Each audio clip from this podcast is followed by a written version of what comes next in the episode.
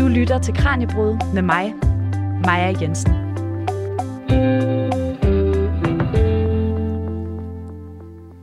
Stal, lakrids, petroleum, chokolade, jord, hindbær. Ali og Midi, hvad tror du, de her ord, jeg lige har sagt, har til fælles? De har det til fælles, at de øh, øh henviser til en druekarakteristika, så når man smager særligt rødvin, og, og der var også lige nogle enkelte, der passer til hvidvin. Øh, det er det, jeg i hvert fald forbinder de, de ord med. Ja. Øh. Det var, også, øh, det var også det, jeg forsøgte at gøre, fordi det, vi skal tale om i dag, det er nemlig blindsmagning, og blindsmagning af vin, vel og mærket. Om under en måned, der bliver verdensmesterskabet i blindsmagning afholdt i Champagne i Frankrig.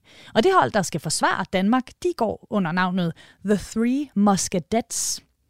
Og ved at se på, se på, lugte til og smage på forskellige vine, så skal de kunne bestemme droge, årgang, land og område, ligesom de gjorde ved DM i maj i år. Men hvordan i alverden kan man dufte og smage sig frem til et årstal eller et område, hvor en drue er vokset? Og hvad gør man, hvis man, som mig, aldrig rigtig har beskrevet vin, men gerne vil kunne sætte bare nogle enkelte ord på det, man smager? Det er noget af det, du kan blive klogere på i dagens Kranjebrud, når jeg får besøg af en af holdmedlemmerne fra The Three Musketeers. Mit navn er Maja Jensen. Velkommen til Kranjebrud om blindsmagning. Du lytter til Radio 4. Og så er det på tide at byde velkommen til min gæst i studiet i dag, Ali Amidi, en af vinderne i Danmarks mesterskabet i blindsmagning. Og ved siden af blindsmagningen, så er du lektor på Institut for Psykologi på Aarhus Universitet. Velkommen i studiet. Mange tak. Ali, om lidt der skal vi høre mere om din og dit holds oplevelse ved DM tidligere i år. Men allerførst så kunne jeg godt tænke mig at høre lidt mere om din interesse for vin, og i særdeleshed blindsmagning. Hvor kommer den fra? Altså hvis, hvis vi starter med øh, interessen for vin, øh, så øh, den startede vel en gang i 2003-4 stykker, hvor øh, vi spiste aftensmad med mine øh, svigerforældre i Sverige, og øh, i den forbindelse fik jeg serveret en vin, og min øh, svigerfar han fortalte lidt omkring den her vin, om hvordan man lige lavede noget med at tørre nogle druer og så videre. Og, og for første gang, så blev vinen egentlig noget, jeg, jeg rettede min opmærksomhed mod. Og smagte så den her vin, det var en vin fra, fra Norditalien, der, fra et område, der hedder Valpolicella, og fik for første gang den her rene sensation eller smagen af brumbær øh, og, og lidt kirsebær. Og inden da havde jeg ligesom alle andre unge øh, øh drukket billig vin, der smagte af øh, sure sokker og, og, og hvad ved jeg. Øh, så det er virkelig det her med at, at, at, at vende blikket og min, min opmærksomhed mod vinen, og lige pludselig kunne få noget, der var øh, der, der mindede mig om noget andet. Altså at vinen i sig selv var jo vant til bare smagte rødvin, som de fleste godt kender. Men lige pludselig fik jeg de her rene associationer til, til brumbærne. Øh, og så er jeg også nok øh, den personlighedstype, at jeg, når jeg først sådan lige noget fanger mig, så, så begynder jeg sådan at gå lidt mere ind i det. Og samtidig så var jeg også heldig at have nogle vennegrupper, eller en, en vennegruppe, hvor øh, vi alle sammen var i forhold, havde lige fået vores første lejlighed, og det der med at gå i, gå i byen var blevet lidt øh, mindre interessant, men hvor vi i højere grad øh, mødtes og lavede mad sammen, og, og, og det her med vin begyndte at, at fylde lidt, og vi snakkede om det. Og der begyndte vi så at systematisk at købe øh, vin ind, så vi kunne prøve at smage forskel på. Og som en del af det her med at skulle ligesom udfordre hinanden lidt på, om hvad kan man, og så begyndte vi hver gang efter vi havde drukket vinene, jamen så øh, blev de hældt op i, et, øh, i seks glas, hvis vi nu havde seks vine for eksempel. Så blev de hældt op, og så skulle man så øh, sige, hvilken vin det var. Det er jo ikke helt blindt, fordi der ved, vidste vi godt, hvad vi havde smagt. Så det var en, en sådan en blindsmagning light, kan man kalde det. Øh, så det var sådan, øh, og, og det var jo super fedt at opleve, at det en sanseapparat faktisk kunne differentiere de her vine fra hinanden. Og det kan, det kan alle jo. Altså mange, mange kan jo godt det her, hvis de først begynder at, at fokusere deres opmærksomhed på det, de egentlig drikker og, og spiser. Så kan vi jo mange ting. Øh, og det gav bare et kick. Men en ting er jo så også at få den her interesse, som måske langsomt bliver større og større. Men hvorfor besluttede du og dine holdkammerater dig så for at melde, dig, melde jer til DM? Først og fremmest, jeg er jo ikke fra vinbranchen, som du også fik sagt, så man, man føler jo nogle gange, at den her, det her DM i, i, i blindsmænding har været noget, som måske i høj grad vedrørt øh, branchefolk. Så øh, tid for et par år siden, faktisk lige under eller lige starten af coronaen, eller lige før coronaen, der, der fik jeg nogle nye øh, øh, vinvenner, kan man sige. Øh, blandt andet øh, min, mine holdkammerater, Janice Wang og Domen Presern, som, øh, som, øh, som jeg mødte og som egentlig havde gjort meget i blindsmagning. Og jeg har jo gjort det så meget mere privat. Jeg har aldrig været med i konkurrence på den måde, men lige pludselig fik jeg et fællesskab, hvor vi tænkte, det kunne være sjovt at, at melde os til. Og vi prøvede faktisk allerede at melde os til året før, men der var simpelthen så stor interesse for det, at vi nåede ikke, selvom vi sendte mailen et minut efter øh, registreringstidspunktet, så kom vi faktisk ikke med. Så året efter, så tænkte vi, nu, nu skal vi virkelig sørge for det. Men der havde de centret lidt på, på, på proceduren, så man skulle faktisk være med i en, øh, øh hvad hedder det, en semifinal først. Og der tænkte vi, på det hvad, nu, øh, det er jo der er ikke noget at tabe, lad os prøve at øh, melde os til det, fordi det er jo et åbent mesterskab. Alle kan jo egentlig prøve at, at, at, at vinde den udefra. Øh, så vi tænkte, nu, nu er tiden der, og øh, vi alle sammen gavet blindsmager og har gjort det i mange, mange år. Jeg har også undervist i vin, og dem jeg smager med er også meget, meget dygtige og har vinuddannelser, så at sige. Øhm, og så begyndte vi at træne en lille smule og tænkte, nu, ja, vi kan vi lige så godt bare prøve det. Altså, øhm, så det var ikke nogen, der var ikke noget større sådan ligesom refleksioner omkring, hvorfor lige nu. Det var bare det passede med, at jeg havde et hold, hvor vi, hvor vi øh, var alle sammen stærke til blindsmagning. Men det lyder lidt som om, at I meldte jer til for at få oplevelsen og ja. for at have prøvet det. Så det var en stor overraskelse, dels at gå videre fra semifinalen, men så rent faktisk også at vinde finalen i København i maj. Ja, man tænker jo altid, at alle er så meget bedre end en selv, ikke? Sådan kan man jo, sådan, det kender vi vel alle sammen. Så da vi kom til øh, semifinalen i Aalborg, fordi vi, vi var begge to, eller vi var øh, to af os var ude at rejse, så vi kunne ikke deltage i den i Aarhus, men vi meldte os til, til, til den i, i Aalborg, og kom så til øh, semifinalen, hvor der var seks vine. Og øh, der synes vi egentlig, det, det gjorde vi godt, og vi var sådan meget tilfredse, og fandt så ud af efterfølgende, at vi faktisk har fået øh, de højeste scores i hele landet fra de forskellige semifinaler, der har været. Og det er jo altid med blindsmagning, og det er, det, det er virkelig noget, jeg også mener, det er no, der er et held element. Nogle gange er, der, er man bare i god form, men lige øh, paletten og, og næsen er lige i det rigtige sted, dynamikken fungerer. Så vi nailede den i, i Aalborg rigtig, rigtig fint.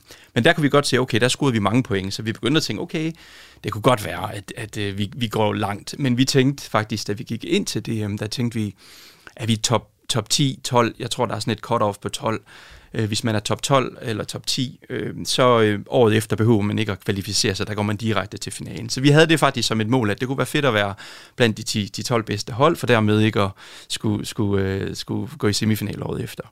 Men nej, vi havde ikke sådan... Øh, jeg havde i hvert fald ikke personligt tænkt, at vi vinder det her. Slet ikke. Øh, også fordi det er jo første gang, vi er med, og, og der, er lidt, der er jo pres på. Man sidder i en stor sal, der er mange hold. Øh, vinene bliver hældt op, så er den 10 minutters mellemrum, bum, bum, bum. Ikke? Øh, men vi havde selvfølgelig øget den struktur og den måde. Ja, og hvad er det for en struktur? Hvad er det, der sker i de her 10 minutter, ja, der går mellem, det, at der bliver hældt øh, vin op? Jamen, det er jo egentlig op til holdene. Det eneste, det er, at man sidder omkring bordet. Man må ikke have noget som helst med. Der er noget, nogle stykker papir, som man skal, kan komme med sit svar på.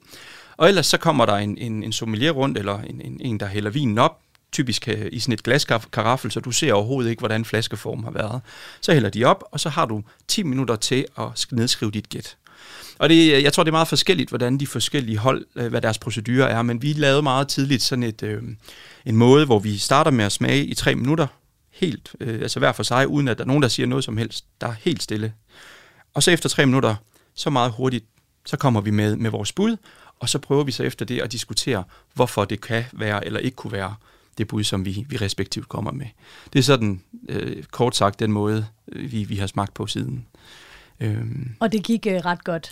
Så det, er det ja. den samme taktik, I så tager med til, til VM her den 8. oktober? Ja, det tænker jeg. Altså, der er ikke nogen grund til at ændre på noget, der, der i hvert fald umiddelbart fungerer, men, men øh, jo. Og grund til, at jeg synes, altså, det er en god procedure, det er en god måde, fordi det der med at få tre minutter, hvor lige så snart der er en, der siger noget, så, så lukker vi hinandens udfaldsrum ned, kan man sige. Hvis jeg som det første, jeg lige stikker næsen i glasset og siger, åh, oh, der er solbær, så er det jo helt sikkert, at den anden, altså sådan, sådan fungerer vores, vores sensorapparat og vores hjerne. Vi forventer det, vi ligesom, øh, ligesom hører, så derfor så, så er man med til at ligesom begrænse det. Så derfor har vi den her regel om, at man smager sig systematisk frem, prøver øh, at komme, komme med et så, øh, hvad hedder det, et, øh, et kon- konkret bud som muligt, uden at påvirke hinanden. Og derefter, der skal vi så sådan rationalisere og komme med, hvorfor det ikke kunne være, nej, men syren passer ikke, eller der er for lidt alkohol til at være den vin, osv. osv. Men, men det der sådan frirum i tre minutter, det skal man have. Ja. Det synes jeg.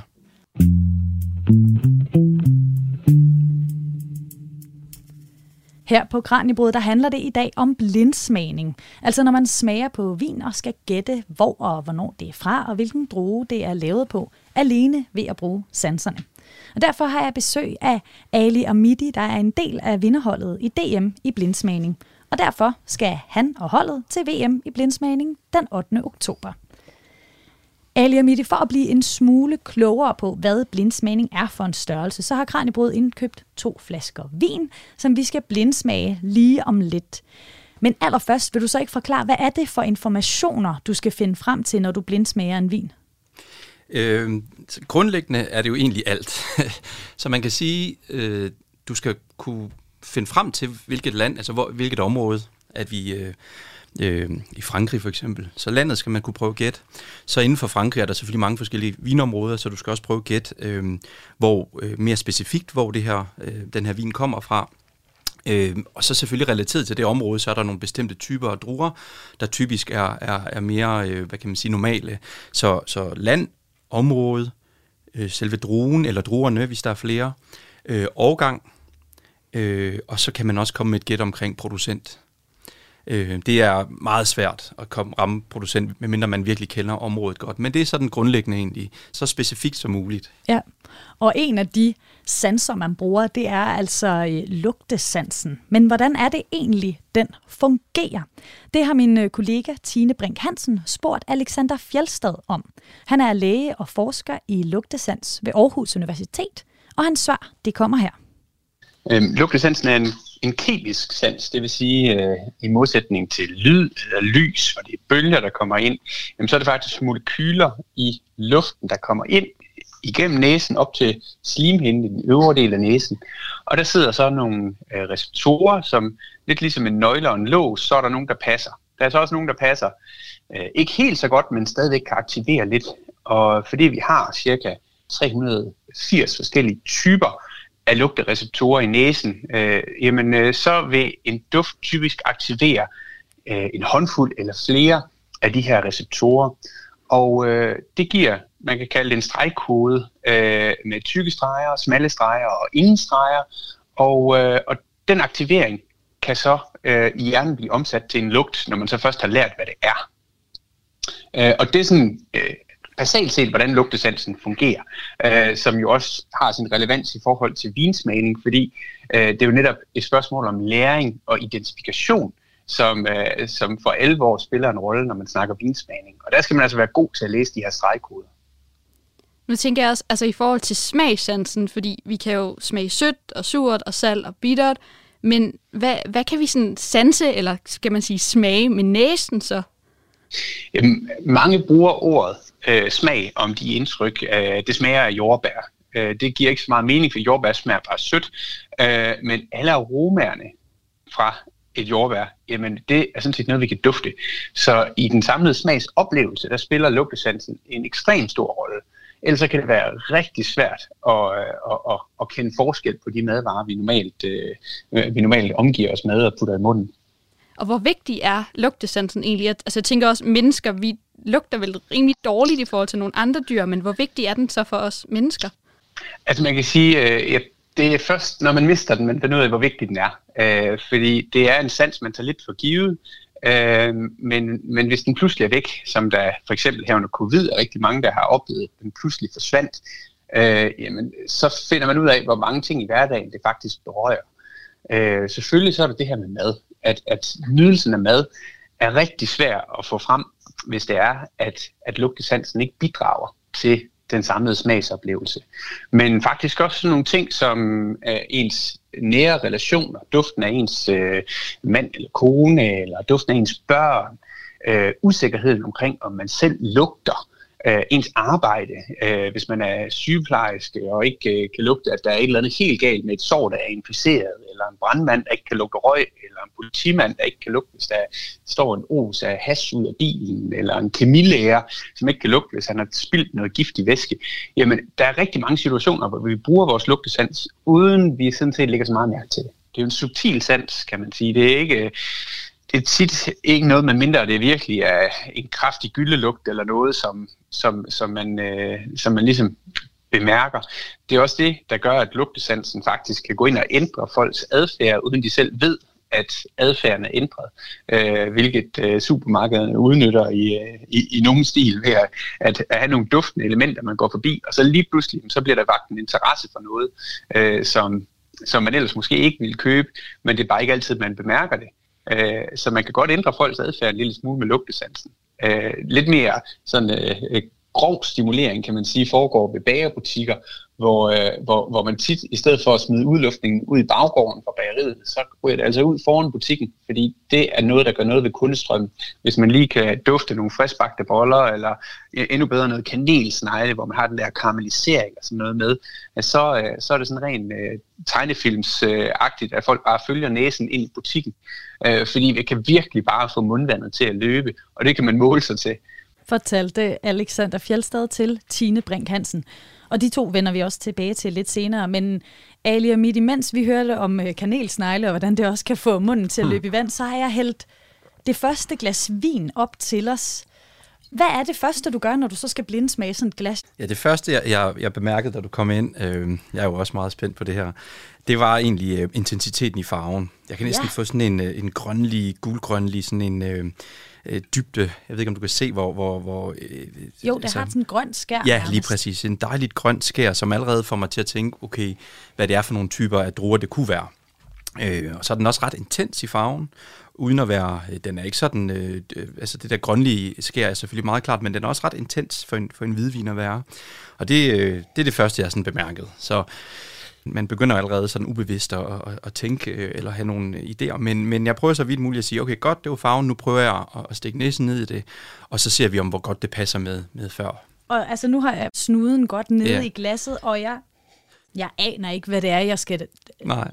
lugte efter her. Nej, men jeg vil også sige, øh, øh, det der med at svinge rundt i, i glasset betyder rigtig meget. Det frigiver rigtig meget aroma. Og det er ikke særlig lange sekunder, man kan, man kan de, de her mm. lugtsreceptorer bliver hurtigt trætte, men men du kan jo godt få, at den lugter i hvert fald af noget. Ja. Eller hvad? Altså ja, men det er nok også lidt en frygt for at komme til at sige noget forkert. Nej, men hvad, hvad får du? Øh... Jamen altså sådan noget lidt øh, smøragtigt ja. eller nødeagtigt ja. eller sådan noget. Det kan jeg sagtens følge dig i. Jeg får også engang øh, sådan øh, lime og nogle citron, citronnoter øh, under alt det der øh, lidt federe det er det første, jeg bemærker, det er det her sådan lidt øh, øh meget høje citron, øh, note af citron og grønne limes, der, der, der, der skærer igennem. Så tror jeg, det du beskriver som lidt nødeagtigt.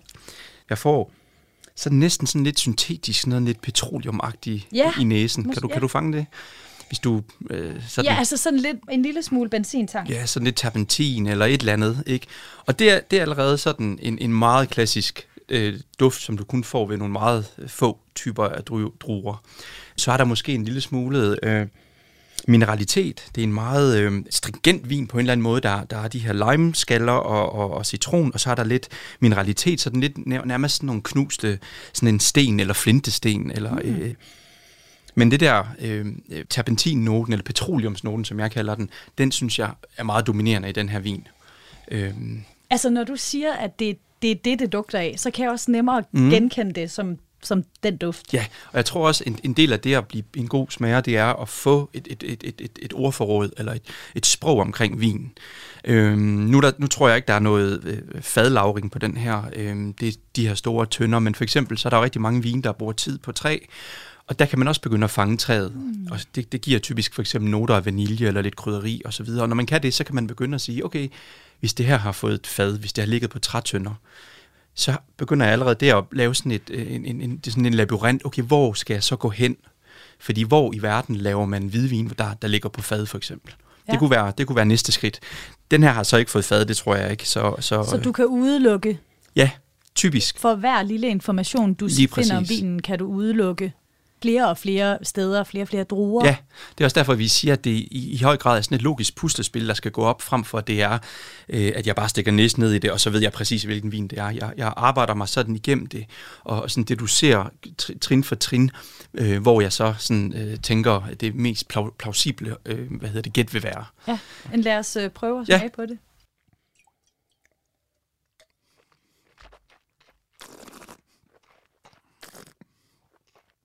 Jeg Hvad er, det er første, fuldstændig du... overrasket ja. over, at det ja. smager på den her måde. Ja. Hvad blev du overrasket over? Jamen, jeg synes, den er sådan, der er så meget øh, sådan sødme frugt. Lige og præcis. det var slet ikke det, jeg havde duftet. Jeg Nej. troede, den skulle være du sagde mineralsk før. Jeg forventede ja. lidt, at jeg ville få en flintesten ja. ind i munden. Ja, og jeg er fuldstændig enig med dig. så selvom den har stor, øh, hvad kan man sige, sådan øh, gule citronfrugter, og man, man tænker mere i den bane, så er det helt sikkert, at der er noget restsødme her. Så det, er ikke en, det her det er ikke en tør vin. Og der er en modenhed på druerne, der gør, at, at du bliver lidt overrasket ja. over. Der, den er sådan lidt todelt, ikke også? For den er egentlig meget syreintens og, og, og gul i, i, i, øhm, i næsen. Og så er den utrolig øh, frugtdrevet, og jeg får nogle ferskner og lidt litchi-frugt. Øhm, og, og så sødmen er meget udtalt, så ja. det er også det, der forvirrer mig. Lige i starten blev jeg sådan, hov, nå, er det det, er det, det vi er? Og det er jo sjovt. Sådan er det, når man blindsmager. Så ved vi jo ikke, havde vi haft etiketten her, så ville jeg vide, at okay, jeg vil forvente den her sød, så havde jeg ikke været øh, overrasket. Ja, det du gør, når du smager, Ali, du suger det ind med luft, og ja. så gurgler du det nærmest ja. rundt i munden. Hvorfor er det, at man, hvorfor er det, man gør det på den måde? Det, det er lidt ligesom iltvin, det samme som vin, de gør i glasset. Så vi, øh, okay. øh, vi, vi ilter den, og det frigør en masse af molekylerne, og det er jo det, øh, vores smags- og lugtesans er jo så det frigør nogle af de molekyler, som gør det nemmere at gøre smagsintensiteten meget øh, voldsommere. Nu har vi, øh, vi, har se, vi har kigget på den, vi mm. har øh, lugtet øh, til den og fået et indtryk, og så har vi smagt på den. Ja. Øh, og begge to blevet lidt overrasket over, at den smagte egentlig meget anderledes, end jeg havde forventet. Ja. Men har du et bud? Jo, jeg har et bud. Altså, jeg ja. tror helt sikkert, at øh, druen her er Riesling. Allerede i næsen, den her petroleums lugt, som, som, som du også oplevede, øh, det tog mig allerede til Riesling. Så jeg, tror, jeg er næsten sikker på, at det her det er druen af Riesling. Øh, det, at den er lidt øh, sød, kan tage os lidt i forskellige retninger. Øh, det kan selvfølgelig være en tysk risling fra Mosel øh, med noget restsukker, noget spætlese, øh, fordi modenheden på druerne, kan man smage, øh, har været høj, især når du smager den, dels på grund af sukkeret, men også på, på de øh, smagsnuancer, du får. Jeg må indrømme lige, da jeg stak næsten ned, så tænkte jeg, at det måske er noget australsk risling fra sådan noget Barossa Valley eller et eller andet. Men nu, når den er lidt sødere, så kunne jeg godt tænke mig at måske nok ende i, også fordi farven er så, øh, tror jeg ikke, det er Alsace. Nej, jeg tror, jeg tror et godt gæt er en, en spætlise fra, fra Mosel, Tyskland. Øhm, og så en ung vin. Der er masser af frisk syre. Der er ikke særlig meget, øhm, jeg tror det er en 2021, 2020, 2021 vil jeg nok gætte med. Øh, Riesling fra Mosel, Tyskland. Så har jeg fisket flasken frem. Yes. Og altså, den er i hvert fald, den er tysk. Ja. Det er en Riesling. Ja. Du endte på, du ja. endte på Riesling. Ja, ja. ja. Og øh, så det er så en kabinet. Ikke, øh, hvad vil er, det sige? Den er lidt øh, tør, altså det er en, øh, en, en halvtør vin, så der er noget restsukker. Ja. Øh, hvad hedder det, fra, fra øh, hvilken årgang? Det er 2019. Men det kommer fra et område i Tyskland, der hedder Nahe, øh, så ikke helt Mosel, som, som, jeg, som jeg gættede. Men Riesling er det, og tysk er det, og det er en halvtør vin, der har noget restsukker. Det, det er sådan et, et, et, et klassisk gæt. Ja. Jeg skulle måske have taget, at det var en kabinet. Det er en, øh, en, en, en dejlig kategori, for du får lidt, du får sødmen, men du får også det der flintede, urtede, øh, som jeg måske egentlig jeg skulle have taget den på, at, at i næsten er den lidt mere er den lidt mere tørvinsagtig. Mm. Øhm, øh, jeg gættede på sådan en, en, en spætlæse, som er en, en, en, øh, en lidt højere modningsgrad. Øhm, men det dufter dejligt. Og øh, nu hvor vi har smagt den første vin, så vil jeg gerne finde et glas mere, for vi har jo mm. en til, som vi skal gætte. Ja. Og øh, imens, så skal vi endnu en gang høre fra Alexander Fjeldstad, der fortæller øh, min kollega Tine Brink Hansen, hvordan man kan styrke sin lugtesans. Altså både hvis den er helt forsvundet, men også hvis man bare gerne vil blive bedre til for eksempel at kende vinene fra hinanden. Og nu taler om det her med, at under corona er der jo nogen, der har mistet deres lugtesans. Er det sådan noget, man kan træne op igen, eller har man, er den bare væk? Den er, øh, den, den er væk for mange øh, i en længere periode, men heldigvis så, øh, så ser vi ofte, at der kommer bedring. Men vi har en del patienter, som stadigvæk efter flere år faktisk ikke har fået bedring, eller endnu værre har fået forvrængninger, der ikke forsvinder. Det man selv kan gøre, og det vi anbefaler, at man gør så tidligt som muligt, det er, at man starter lugtetræning op. Og lugtetræning, det er basalt set, at man tager nogle duftolier, de samme duftolier, fire styks minimum, dufter til dem to gange om dagen, et halvt minut til hver, og fortsætter det i tre måneder, og udskifter det til fire nye. Øh, fordi lugtesansen er unik på rigtig mange måder, men især det her med, at der faktisk sidder nogle stamceller, der skal erstatte de celler, som normalt dør efter cirka en måneds tid, gør, at vi har en utrolig evne til at genopbygge det tabte. Øh, så øh, lugtetræning, systematisk lugtetræning, øh, det er en vigtig del af behandlingen. Og hvad med i forhold til vinsmagning? Altså, kan man godt også træne sin næse til at blive bedre til at kende vin fra hinanden? Det kan man helt sikkert. Øh, for det første kan man træne øh, næsen op til at blive bedre til at opfange ting. Men øh, en stor del af det, som gør sig gældende for vinsmagning, det er jo, at lugte er øh, en unik sans på den måde, at den går ind i hjernen på en anden måde end alle de andre sanser.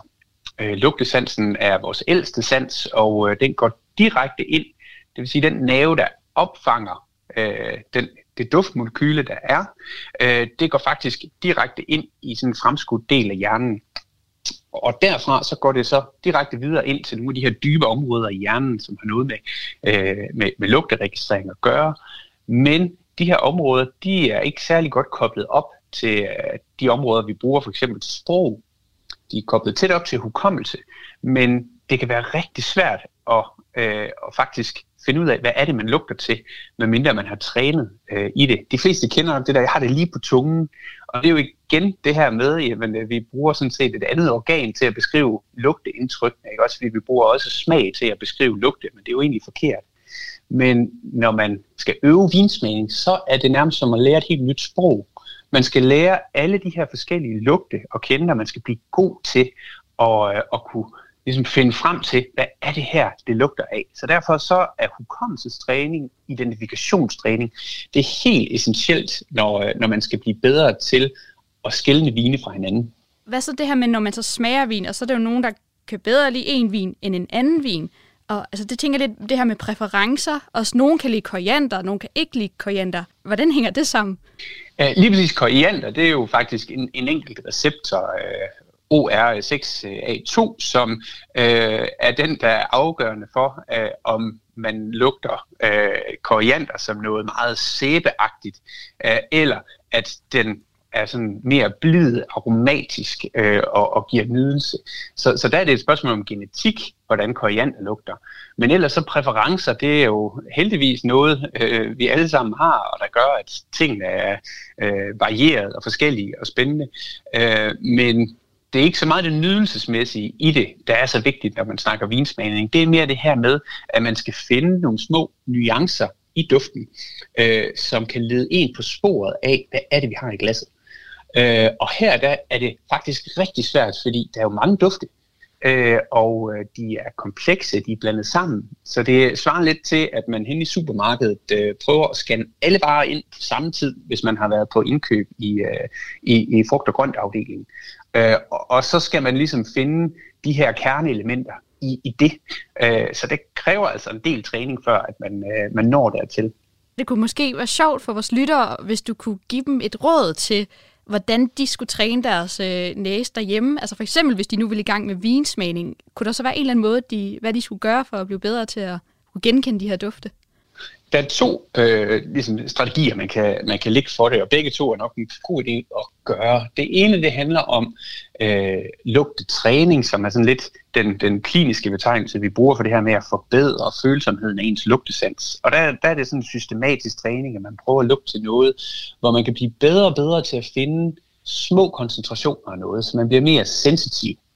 Øh, det er ligesom den ene del, at man træner lugtesansen øh, op til, at man bliver mere sensitive til at kunne lugte små øh, koncentrationer af bestemte lugte. Men den anden del, det er, at øh, man skal ligesom lære sproget, der hedder lugt. Øh, og det vil sige, at man skal lære øh, at kunne identificere, når man møder noget, hvad er det, det er. Og det handler meget om hukommelse og opbygge referencer. Øh, så det er derfor, man kan se øh, på, på, øh, på franske madmarkeder og i Sydeuropa generelt, hvor de bare legner alle de her ting op, som er øh, lige fra øh, sydens sol, der dufter en masse, så går folk og sniffer øh, til det. Måske ikke så meget nu her lige efter corona, men tidligere, der kunne man bare se, at folk bare tog, tog øh, frugt og grønt op og, og ligesom lugtede til og fik indtrykket af, hvordan dufter det. Er det friskt? Er det aromatisk? Øh, og netop det der med, at man tager fat i tingene, dufter til det, det, øh, det giver en et repertoire af ting, man kan genkende. Øh, så så øh, man skal prøve en masse ting, gerne også, hvor man holder sig for øjnene, øh, uden at mærke for meget på, hvad det er, man har i hænderne. Men at man ligesom bliver bedre til at, at fremkalde øh, hukommelse, lugte, og så derved at kunne egentlig fortælle, hvad det er. Så, øh, så der er en masse sudoku for næsen, man kan lave for faktisk at blive bedre til vinsmagning. Fortalte Alexander Fjeldsted, der altså er læge og forsker i lugtesansen ved Aarhus Universitet. I mellemtiden, så har jeg hældt et nyt glas op til Ali og Midi og mig. Og øh, Ali, du har allerede duftet og smagt. Ja, det første, jeg bemærkede, det var egentlig, hvor ufiltreret vin er. Den, hvis du kigger på den, så den, selvom den selvfølgelig er filtreret, den er relativt klar, så kan du se, der er nærmest sådan små partikler i det. Kan du se, at den, ja, den ser lidt grumset ud? Den ser ikke? lidt mælket eller ja, sådan lige præcis. Støvet, ja, lige præcis. Så der tænkte jeg, okay, der er et eller andet, øh, der, der er et eller andet på spil. Og når man så stikker næsen ned i det, så får man den her klare, øh, meget funky næse af øh, hestepærer, øh, lidt, øh, lidt stald, øh, lidt øh, øh, sådan vildskab, øh, øh, våd bjørnepels eller et eller andet. Altså, øh, og det er, jeg kan dufte, at det her det er en meget naturlig, øh, øh, det, det forventer jeg, det er en, en vin, der er lavet på meget naturlig metode. Så enten er det en, en form for naturvin, eller også er det en, jeg tror ikke engang det er biodynamisk, jeg tror det er en, en form for naturvin så er der en stikkende syre, nærmest noget spritusnæse, noget volatil syre, der, der, øh, der er meget flygtig, som nærmest, øh, lidt ligesom når man stikker næsen ned i en spritus, sådan lidt brænder næsen. Ja. Øh, men den er meget vild, den her vin. Øh, så jeg tror, det jeg får igennem, det er meget den måde, hvorpå man har lavet vinen. Øh, og det gør det nogle gange lidt sværere øh, at, at, at se igennem, for at se, hvad er det for en drue. Kan man, kan man stadig få sig en idé om, hvad er det, hvor er vi henne i verden? Øh, hvad for en drue? Mm, mm. Jeg bemærker, der, er, der er meget frugt, egentlig. Der er mm. meget tyngde. Alkoholen er måske på 13,5-14 procent, 13,5. Så jeg tror, vi er et sted, der er lidt varmere. Øh, jeg tror ikke, ellers er det en meget varm årgang, eller, øh, men, men der er lidt mere frugt. Så, så jeg tror, taget i betragtning, at det er en øh, naturvin, og, øh, og den dufter så vild, Øh, så jeg tror, vi er i Europa. Det lad mig sige sådan mit første gæt. Men der er også frugt nok til, at det kunne være noget oversøisk, men det kan jeg sgu ikke helt lige... Øh, øh, jeg tror, vi er i enten Frankrig eller Spanien. Øh, kunne det være noget spansk øh, naturvin, øh, lavet på noget øh, Tempranillo for eksempel? Der var lidt dybde, øh, lidt højere alkohol. Øh, og fin, altså sådan næsten perlende syre ikke på tungen. Du kan næsten smage, at den, sådan, den er nærmest levende, den her vin.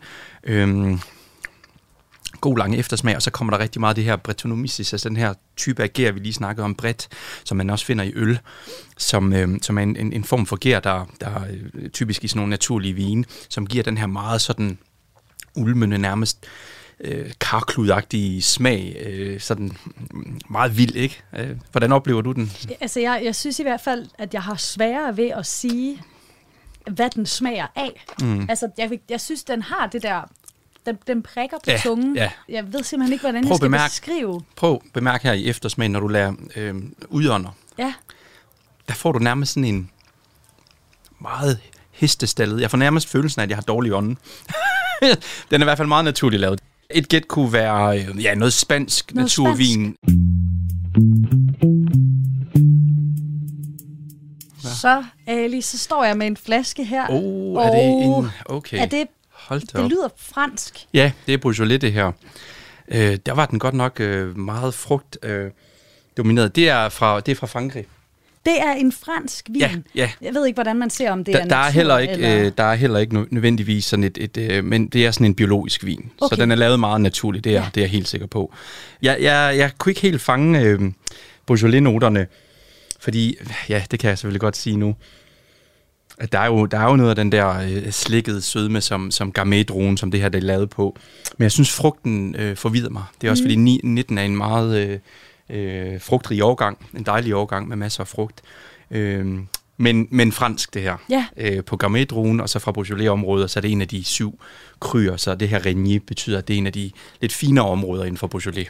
Det vil sige, at på, på den første vin, Ja. der var du egentlig rimelig godt. Der var lige und, altså, området i Tyskland. Mm, mm. Men ellers så var du ret godt med. Ja. Her, det er det, vi kalder et, øh, der er et fejlskud. Det er et fejlskud. Og øh, det er, må vel også være en del af pakken, når man sådan blindsmager, at man nogle gange Ja. ender et, et helt andet sted, eller i hvert fald et, et andet land. Helt sikkert. Og jeg tror, at blindsmagning er en meget øh, ydmygende oplevelse. Altså i den forstand, man bliver ydmyg over for det at blindsmage, fordi det- du starter et eller andet sted, og så tager du en retning, øh, og så lige pludselig, så øh, er det den forkerte retning, og så går du ud af den vej, og så er du langt væk øh, fra, hvor du egentlig skulle være.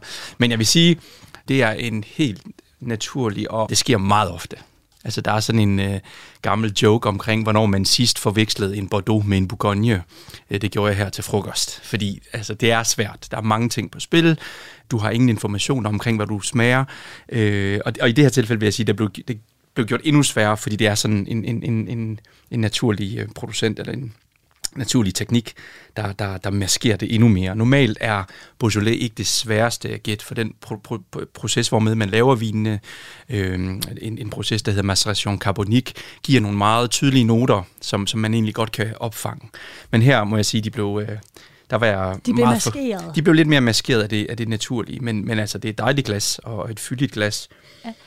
En ting, som jo også kan hjælpe med at undgå at tage fejl, det er jo også at snakke med sine holdkammerater om det. Ja.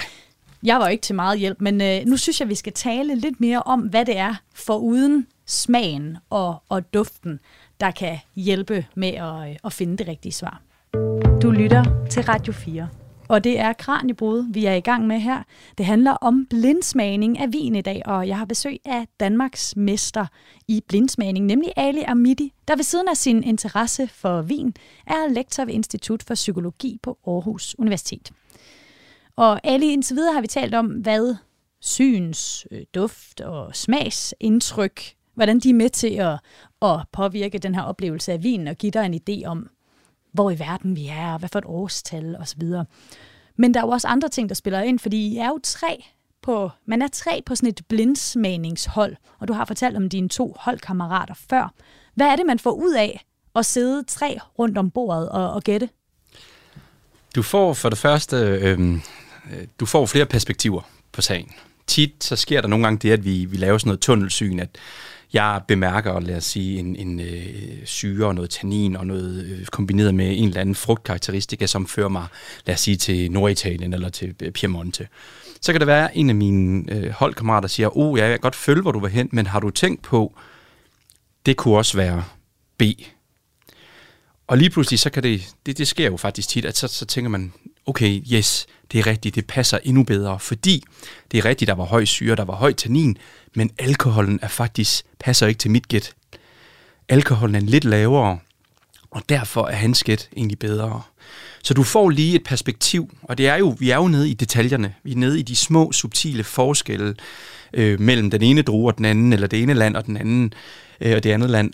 Så nogle gange, det der med at lige få et perspektiv ind, vi øver virkelig sådan det her med empatisk indlevelse, altså at sige, okay, nu smager det her, som om det er den drue, du lige har sagt, og jeg prøver så meget som muligt at sætte mig ind i det mindset, og så dufter jeg til druen, eller øh, til glasset og smager, og så skal jeg ligesom kunne enten sige, okay, hvorfor er det ikke? Hvorfor passer det ikke?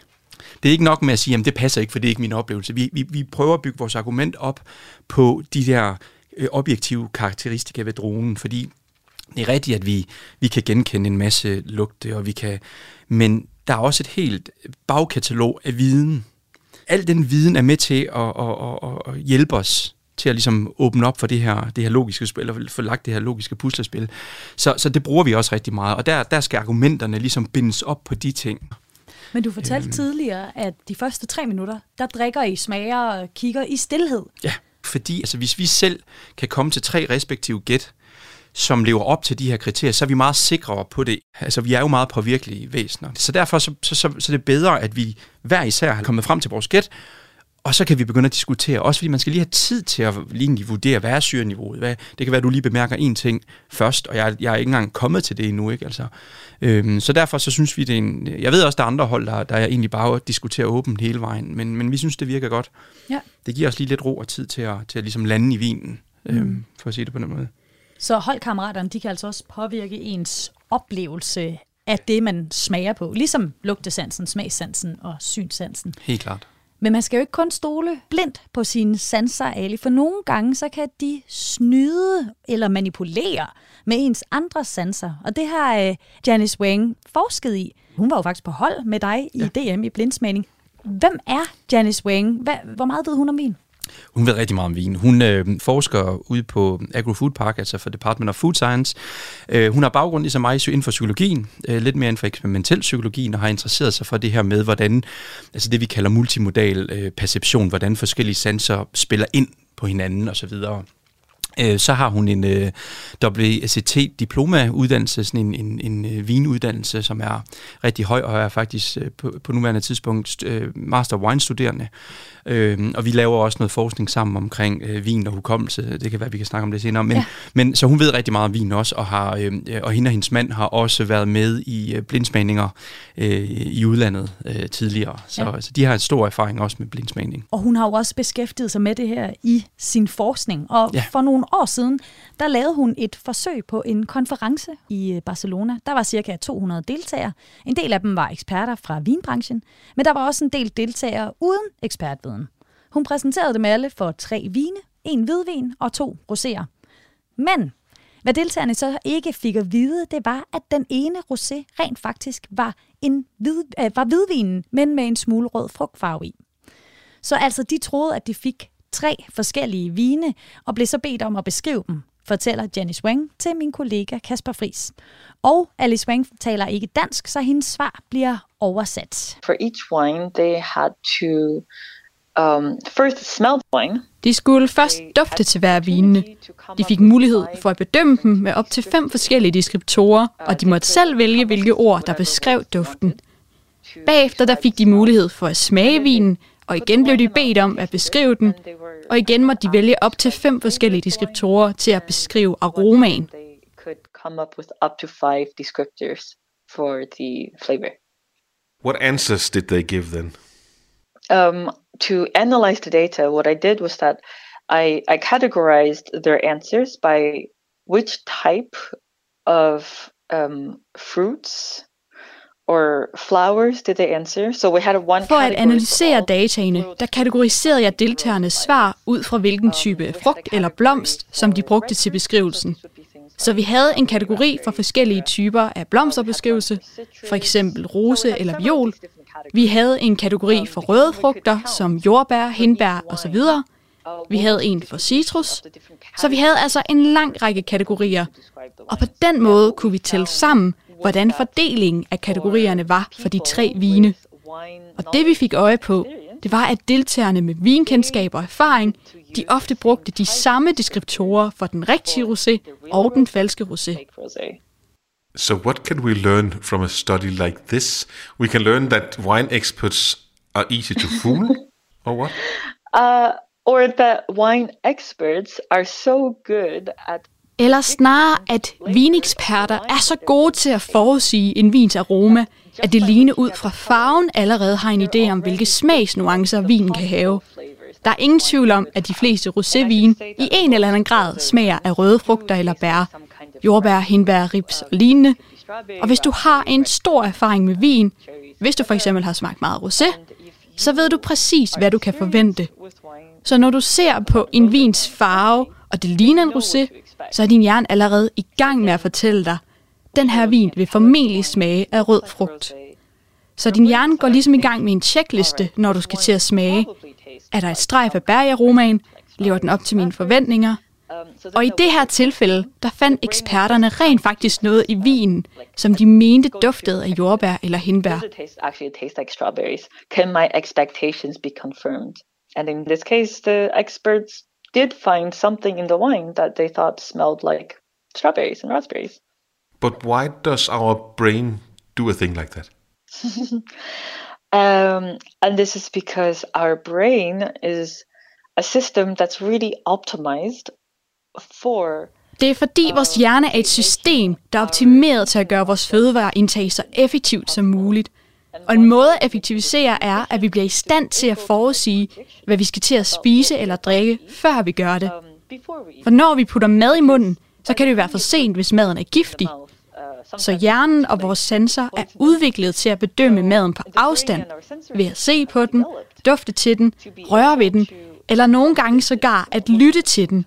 Og via disse signaler, der kan vi forudsige, i hvilken grad maden er spiselig.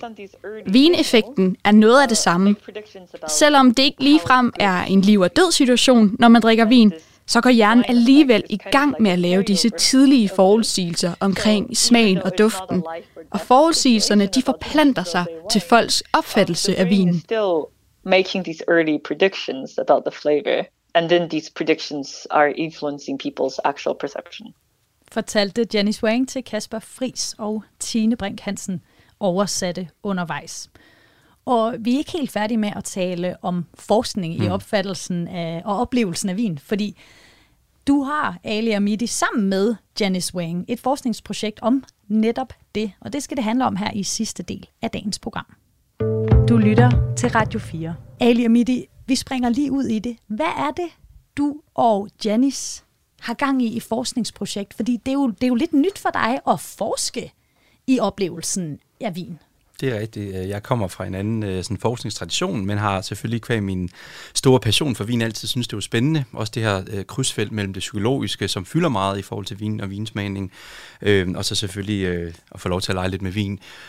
Og det, der er interessant, og det er jo også lidt vores egen baggrund, hvordan bliver man egentlig en god smager? Hvordan husker man bedre? Er der måder, hvor man kan, man kan er, der, er der metoder, hvorpå man kan smage, hvor man for eksempel øh, nemmere kan huske vinens eller andre fødevares, øh, hvad kan man sige, øh, karakteristika?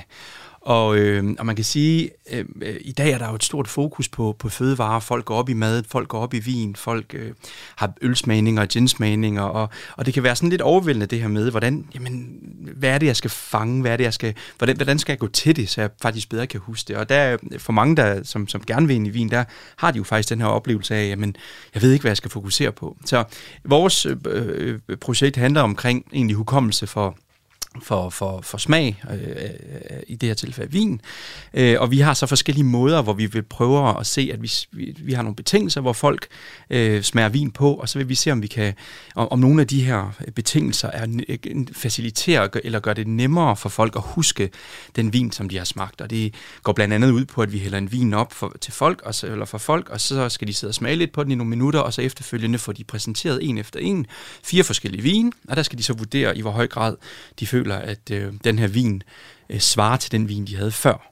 Og det er faktisk sværere, end man tror. Øh, men, øh, men den her, ja, det her sådan et, øh, hvordan kan vi huske, hvor det vi smager, ja. og hvordan kan vi gøre det mere effektivt, så at sige. Og det er simpelthen med forsøgspersoner, der så får, øh, får lov til at, at smage noget vin og skal skal sammenligne dem på en ja, eller anden måde. man kommer ind, øh, og så får man helt et lille glas. Når man har ikke været igennem hele hvad hedder det, undersøgelsen, så har man fået et helt et, et svarende til et almindeligt glas. Så det er meget lidt, man får, øh, men man kommer ind og sidder sådan i, i stillhed og får lov til at smage, og så bliver man instrueret til, hvad man skal gøre, og hvor lang tid der skal gå. Og, og, så, øh, og, folk kommer altid ud meget sådan øh, diskuterende, og synes, det er spændende, og hvordan, om de giver det rigtigt, og så videre, og så videre. Så jeg tror, folk, det, har lidt, det, det, det er altid svært at få forskningsdeltager, men det er en af de nemmere, ja. øh, når det handler om vin. Ali, vi nærmer os afslutningen på dagens program. Yes. Og nu har vi jo været vidt omkring, og der sidder nok nogen derude, som har hørt en masse ting for første gang, og forhåbentlig også er blevet meget klogere, men vi kan jo ikke forvente, at de husker det hele. Nej. Er der et eller andet om vin, som du tænker, hvis lytterne ikke husker andet, så må de i hvert fald godt huske den ene ting? Hvis vi snakker om, om at blive altså lære mere om vin, eller blive en bedre vinsmager, så vil jeg sige, at mit, mit aller, aller største råd vil være, at i stedet for at tage en vin ad gangen, smage på den, og så om to dage prøve en ny vin, så prøve at købe øh, vin ved siden af hinanden, og prøve at kontrastere dem. Det giver en, altså det her med, at der er kontraster, giver en kæmpe forståelse for, hvad, hvad de forskellige dimensioner i vinen er. Frugten, syren, tanninen, kroppen, fylden, alkoholen osv. osv. Tit når folk de spørger mig om, hvordan kan man blive bedre smager, eller hvordan kan man begynde at se de her forskelle. Fordi for os, der har trænet meget, der kan jeg godt få et glas vin og med det samme vurdere, ud fra mit eget sådan bagkatalog. Men der er jo mange mennesker, der ikke har det bagkatalog, og der er en måde at bygge det op, og det var sådan, jeg selv gjorde i starten, det var virkelig at prøve vin sammen. Og det er ikke en opfordring til, at man nødvendigvis skal drikke mere, men det der med at egentlig at prøve at kontrastere det, være lidt mere analytisk og systematisk i sin, i sin smagning, det øh, giver, noget, giver et, øh, et sprog for vinen, og en teknik, som virkelig gør, at man begynder at nyde vinen mere. Det tror jeg virkelig på. Og det er hermed givet videre. Men Ali, Amidi, nu er det altså blevet tid til at sige mange tak, fordi du havde lyst til at øh, besøge mig i studiet. Jamen, gøre øh, tak fordi jeg måtte øh, komme. Og mange tak for at stå mig bi under ja. min øh, første blindsmagning. Og tak for dejlig vin også. Mit navn er Maja Jensen, og du har altså lyttet til Kranjebrød Radio 4's videnskabsprogram. Og du kan lytte med på Kranjebrød hver mandag til fredag fra kl. 10 minutter over 12, når vi kaster os over en ny ting eller et emne, du kender fra hverdagen, og taler med eksperter, der gør os endnu klogere på dem. Tak fordi du lyttede med. Programmet er produceret af Videnslyd for Radio 4.